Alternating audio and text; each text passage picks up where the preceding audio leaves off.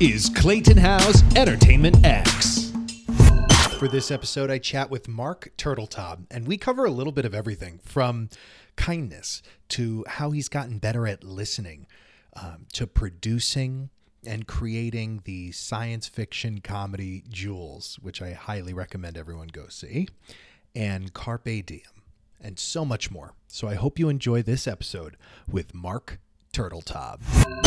We're back. I'm Clayton Howe, and today with me on the beautiful Orcas Island at the Orcas Island Film Festival, Marc Turtletaub. Marc, thanks for joining me today. Thanks for having me. Good morning. We were talking briefly before we started about how absolutely stunning this island is Yeah, it's a special place. Uh, with special people, really good humans out here. uh, People you've, who get you've it. met the right ones. I guess so. but it's like people who really get what matters, which is just like enjoying what exists. Yeah, it's hard to be stressful uh, when you. Uh, unfortunately, your your listeners can't see what we're looking at, but we're looking out at the at the sound, and the waves are coming in, and there's there's a little island out in the middle of uh, I don't know about hundred yards out, and the waves are coming in around that island. So it's pretty hard to be stressed out when that's your view. With the seals having With the seals, right? Before we get to Jules, the film you're working on here at the festival, and and so much more, I want to take it back to the beginning of time for you. What were your entertainment dreams growing up? That's an interesting question. I, I didn't have entertainment dreams growing up. Uh, I, I talked to a lot of young folks uh, about what should I be doing with my life and how do I know what I want to do. And there are a rare few who know right from an early age what their passion is. You think about a guy like Steven Spielberg and you, you hear his life story, and he kind of knew he was going to be a director from the first from the first day. Uh, for me, it was I think the closest thing I got was I always loved uh, literature, and I uh, at an early, relatively early age I began uh, writing a newsletter for the neighborhood. Which uh, I think I was charging a nickel, but I ended up giving away.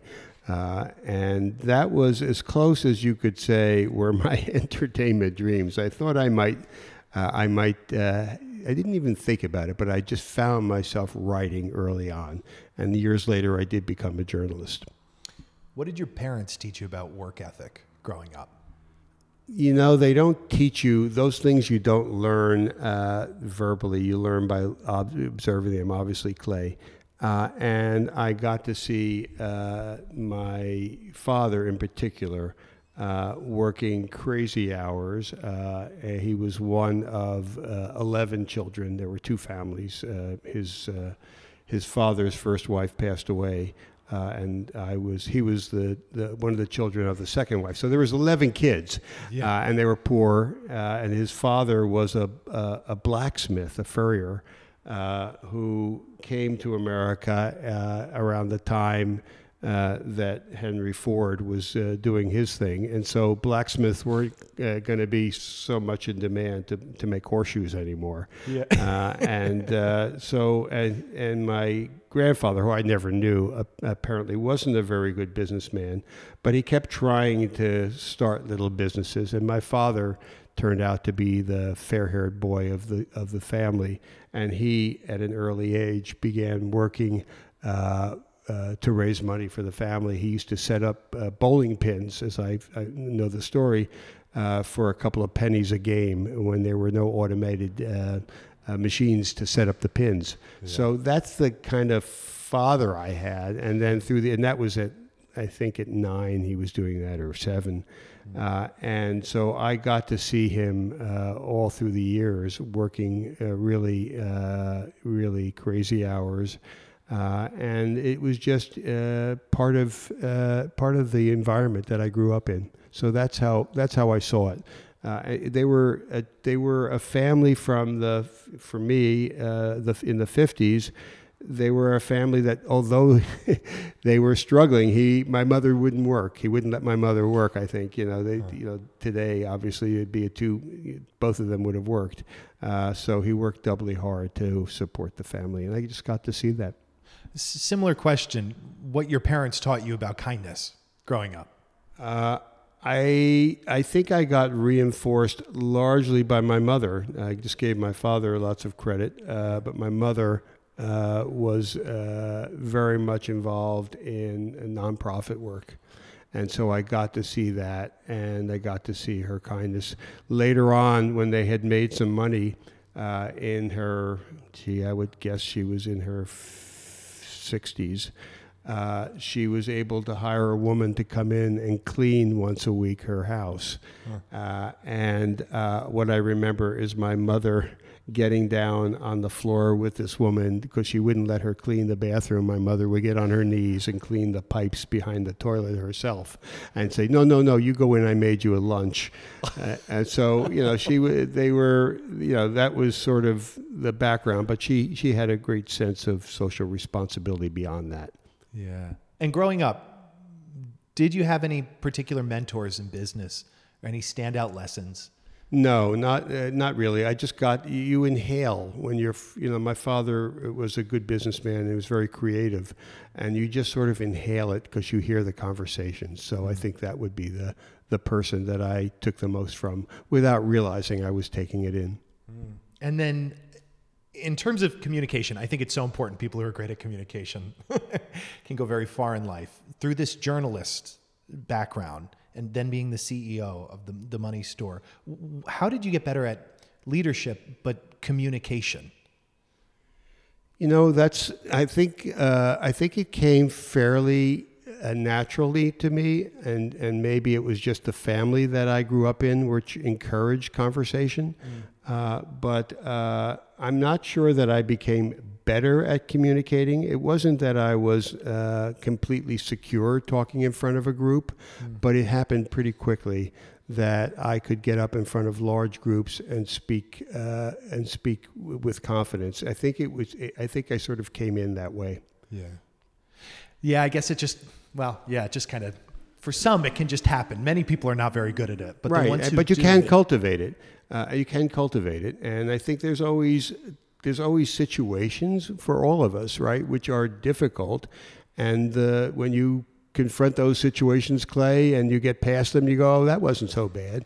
It's all about not being in the moment, I guess, and projecting uh, projecting how what's going to happen if it goes wrong, and and so I think uh, the more you do it, the more uh, at ease you become.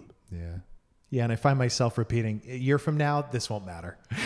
Exactly. it Puts everything in perspective. Exactly, and uh, I I have uh, I have a friend, a screenwriter who uh, who gets messages. He's he's he doesn't he's not this morose, although it sounds like it. He gets messages about uh, about death uh, three times a day on his cell phone. Uh, and God know, uh, you know, and I won't identify him, but uh, I've, I've worked with him uh, a couple of times now, and he said, "Yeah, it just reminds me uh, that all this stuff doesn't really matter." I say that a lot. It's so true, though, and it puts it all in perspective. In life, and in, well, particularly because I want to get deeper into this entertainment film and your journey to Jules. Prior to that, though, uh, curious, how have you gotten better at asking questions? I think I was always good at asking questions. Again, uh, that came easier. It was harder for me to, frankly, to listen well. Uh, it was. I felt very comfortable asking. That's why I was easily gravitated into journalism, and why I was writing a newsletter for the neighborhood at nine, Yeah. uh, or seven. Uh, but uh, it was more difficult to really listen and to be a good listener, and that took. Uh, that's taken. There's an art to that, and this film that we uh, just made and is uh, is released is really about listening. And it's about how a creature from another place who doesn't have a voice allows three people, uh, three old people who uh, to find their voice, and it's because that that alien is a perfect listener. Uh, so I think for me, it was a journey to being a better listener. What was what was the connective tissue for you to this film? How did it? How did you find the story, or how did the story find you? Uh, it came to me, it was already a screenplay. Uh, and uh, it came to me through uh, another producer who sent it uh, to me thinking I might like it. I read it and was immediately taken with it because it's uh, sui generis, one of a kind. And I, kn- I knew that there wouldn't be another movie like this uh, in the next 10 years. Uh, be, the blend of talking about something serious, talking about aging and losing one's faculties, uh, talking about how people uh, of a certain age become invisible. Those were interesting subjects to me. Uh, I got to see my father, although he didn't uh, have dementia. I got to see him slowly, and my mother losing their faculties, uh, and so that was an emotional connection for me, uh, and and I knew for many people. And at the same time, it didn't do it in a heavy-handed or uh, morose way. It did it with enormous humor, uh, with inventiveness, with a science fiction element, and it also had a buddy element. And those things don't usually go together. Uh, three old people in a buddy movie, uh, a science, a four foot eleven inch alien, uh, a story about aging and losing one's faculties, uh, about being lit. Those things don't go together. Uh, and it did it in such a beautiful way with so much wild humor that I, when I read it, I knew I had to do it. I didn't know if I could pull it off, but I knew I had to try.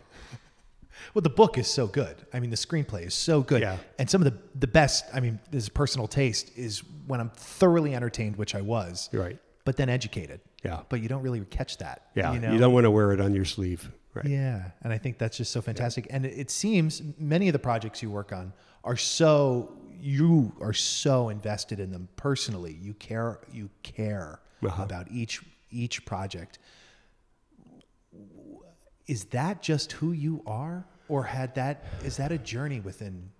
I think it's a journey. I, you know, I didn't come to filmmaking till I began producing in my 50s. I began directing much later into my 60s. Right. So I'm very late to the game, uh, and I've only done a few films. Right. Uh, so I think if I had made films in my 30s, uh, eh, it, they would have been very different films. I think your your interests and your sophistication and your your uh, just your your your life experience uh, changes uh, as we get older, and so it, it you know I can't I'm not going to do something that I'm not really passionate about, uh, and I'm not sure I would have said that in my 30s. You, you mentioned you know when you- when you first came to this story, you weren't sure how or if you were going to be able to pull it off. I'm curious. Right. How do, how do you find the balance in your life between letting things happen and making things happen? Well, in turn, that's a great question. It, it's two two parts. How do you do that on the outside of film, and how do you do that on the inside of film? On the on the inside of this film, uh, it took 10 and a half months to edit it, which is ridiculously long. And I had the luxury of being able to do that, and then more more importantly, I had the advantage of, of two great editors working with me. Uh, and it took that long to find the film. And it was about having a tone that could encompass all those things we just talked about. Uh, in terms of how do you find that work life balance? Uh, I'm not always perfect at it, like all of us. Uh, it's easy to slip into uh, just being obsessed with your work. Even if you're not working, you're thinking about it or you're talking about it. And so it's really important to have a family that can remind you that, you know, there's other things in life that are far more important. Right. Like this view. I and like what's over it. going on right now in the world. I mean, we're you know we're in such a heavy time in the world uh, that it just puts everything into perspective. Yeah. Is there a particular project that has taught you the most about yourself? I don't think there's any one. I think that for me, I have a tendency to, you know, I think each of us have certain lessons that we all need to learn. And for me, one of them is uh, that I tend to grasp uh, things or grab at things. And so, uh, and, and so sometimes uh, that will mean I'm not listening to the signs around me. Uh, just this very morning, I let go of a project that I thought was going to be my next uh, directing project, and it's because I I finally listened to the signs that things were not lining up. Uh, there were too many obstacles, uh, and so I think that's come over time. That I realized there's another project, there's another situation, uh, there's another uh, life partner, hopefully, if that's what what uh, we're talking about, or another uh, a bit of work uh, if you're just patient uh, and listening to the signs. And so I think that for me has happened gradually over the course of my life. It's amazing how easily things can come together when you're There's no effort. yeah. And I, When it's right. yeah. And I actually have two projects, and the second project is just moving seamlessly. And so uh, had, had a great conversation last night about this. Woke up this morning and said, yeah, it's time to let the one go and to pick up the other one. How has your taste evolved in what you work on, or maybe the people you work with within film? I'm not sure my taste has evolved. I think I, I, I think my taste was probably always there because I was always a reader and I always love good stories. Uh, I think I learned a craft, but that's not taste. I learned my craft and I'm continue to learn my craft over time. Uh, I think uh, I think what has evolved is my ability to know uh, who to work with. Uh, and I think that's happened over time as well. Uh, but my taste, I think, you know, it's sort of like some people have an eye. You either have an eye or you don't. I think I, I think I always had a taste. The first screenplay that I bought and thought I would make was Little Miss Sunshine, and so that was right out of the box. So I don't know that my taste evolved. And I think back on, on the great writers that I've liked. I mean, those in high school, we you know those those certain writers just immediately uh, interested me, and I think I always had had that was part of who I am. Yeah. Yeah, and all of the and I've noticed this too, especially all the projects that you've worked on, there's nothing contrived about them. They are so incredibly genuine Oh well, The I'm- I'm, stories. glad you feel that way. Thank you. and you. entertaining. No, Yeah, seriously. yeah. Thank you. Um, books, favorite books. Do any come to mind? Uh, you know, at different stages of my life, there have been different books. Uh, and you, I, you know, here's a spoiler alert. Clay told me he was going to ask me this question, so I actually thought about it. Uh, and that is, uh, when I was uh, young, uh, they were it were different books. When I was in high school, they were the Transcendentalists. You know. Uh, Emerson and Thoreau, uh, and uh, and then uh, later on Whitman, uh, and then later on uh, at different stages of my life, I remember falling in love with uh, Ken Kesey and sometimes a Great Notion. Although the other his other novel became the great the great uh, movie. Uh, One flew over the cuckoo's nest. I remember loving sometimes a great notion. Uh, I went through periods of loving science fiction and E. Van Vogt and uh, uh, and writers like that. I went, you know, just different stages. I remember uh, Hermann Hesse in my in my twenties and uh, Thomas Mann and just different writers throughout all the years. Uh, so it's really hard to say is there is there one uh, that I remember loving uh, Günter Grass for a while and. Uh, and then more recently, uh, there's a you know I, all I now it's I become spoiled. All I seem to do is read, looking for a looking for my next project. Uh, so it, it your your um, your eye changes uh, somewhat. But uh, there's a, there's a book called Hamnet H A M N E T that was lovely. There's a number of, uh, of of writers that I've I've come to appreciate. I love Ann Patchett. Uh, there's a bunch of writers that I like. When you're not working on films, what do you do? What's your how do you wind down? Uh, I love. Well, you see where we live. Uh, it's in uh, it's in nature. I have two labs. I love uh, taking uh, short hikes with my labs. I love swimming. Uh, I still shoot, uh, play a little basketball, not competitively, but uh, love to love to shoot baskets. So uh, those are the things, and, and reading, or those are the things, and hanging out with family and, and friends. Metaphorically speaking, if you could put a word or a phrase on a billboard for millions of people to mm. see, does anything come to mind? a word on the billboard.